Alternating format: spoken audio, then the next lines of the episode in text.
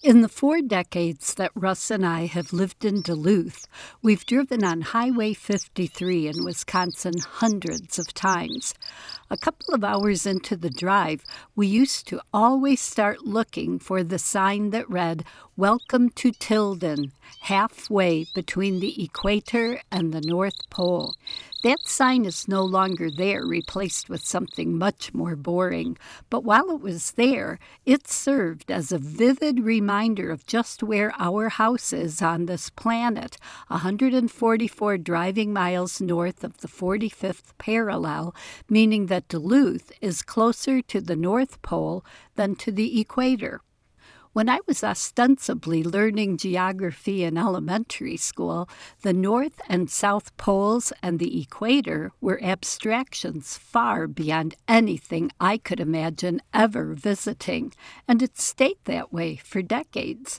It wasn't until I was almost 50 that I first traveled beyond the United States and a wee bit of Canada. I've made up for lost time at least a little. I've stood on the equator twice in Ecuador in South America and in Uganda in Africa. The furthest south I've ever been was Peru. Lima at minus 12 degrees is still almost a half world away from the South Pole. I'm pretty sure I'll never get any closer, at least not in this lifetime. My dreams of seeing wild penguins ebb with every birthday. I've done much better in the Northern Hemisphere.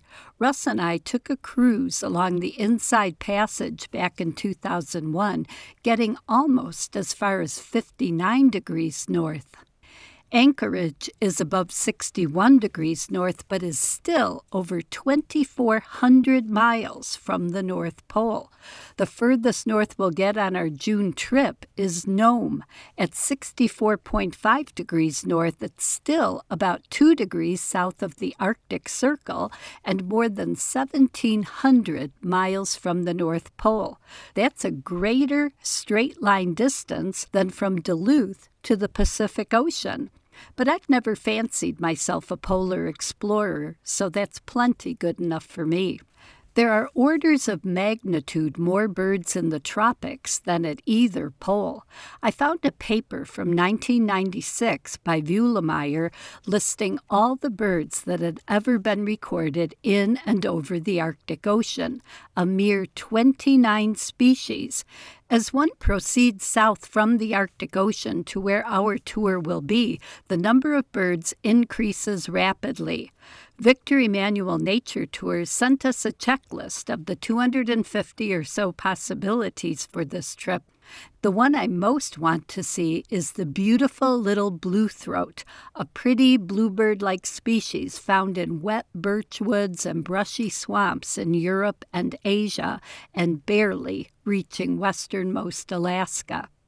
The blue throat will be possible only on the Nome part of the trip, Birds are hardly the only creatures in Alaska. Russ and I are both eager to see such splendid northern specialties as muskox, caribou, mountain goats, moose, Dall sheep, and hopefully from a good distance, grizzly bears in Denali National Park, we'll be in the presence of the tallest mountain in North America.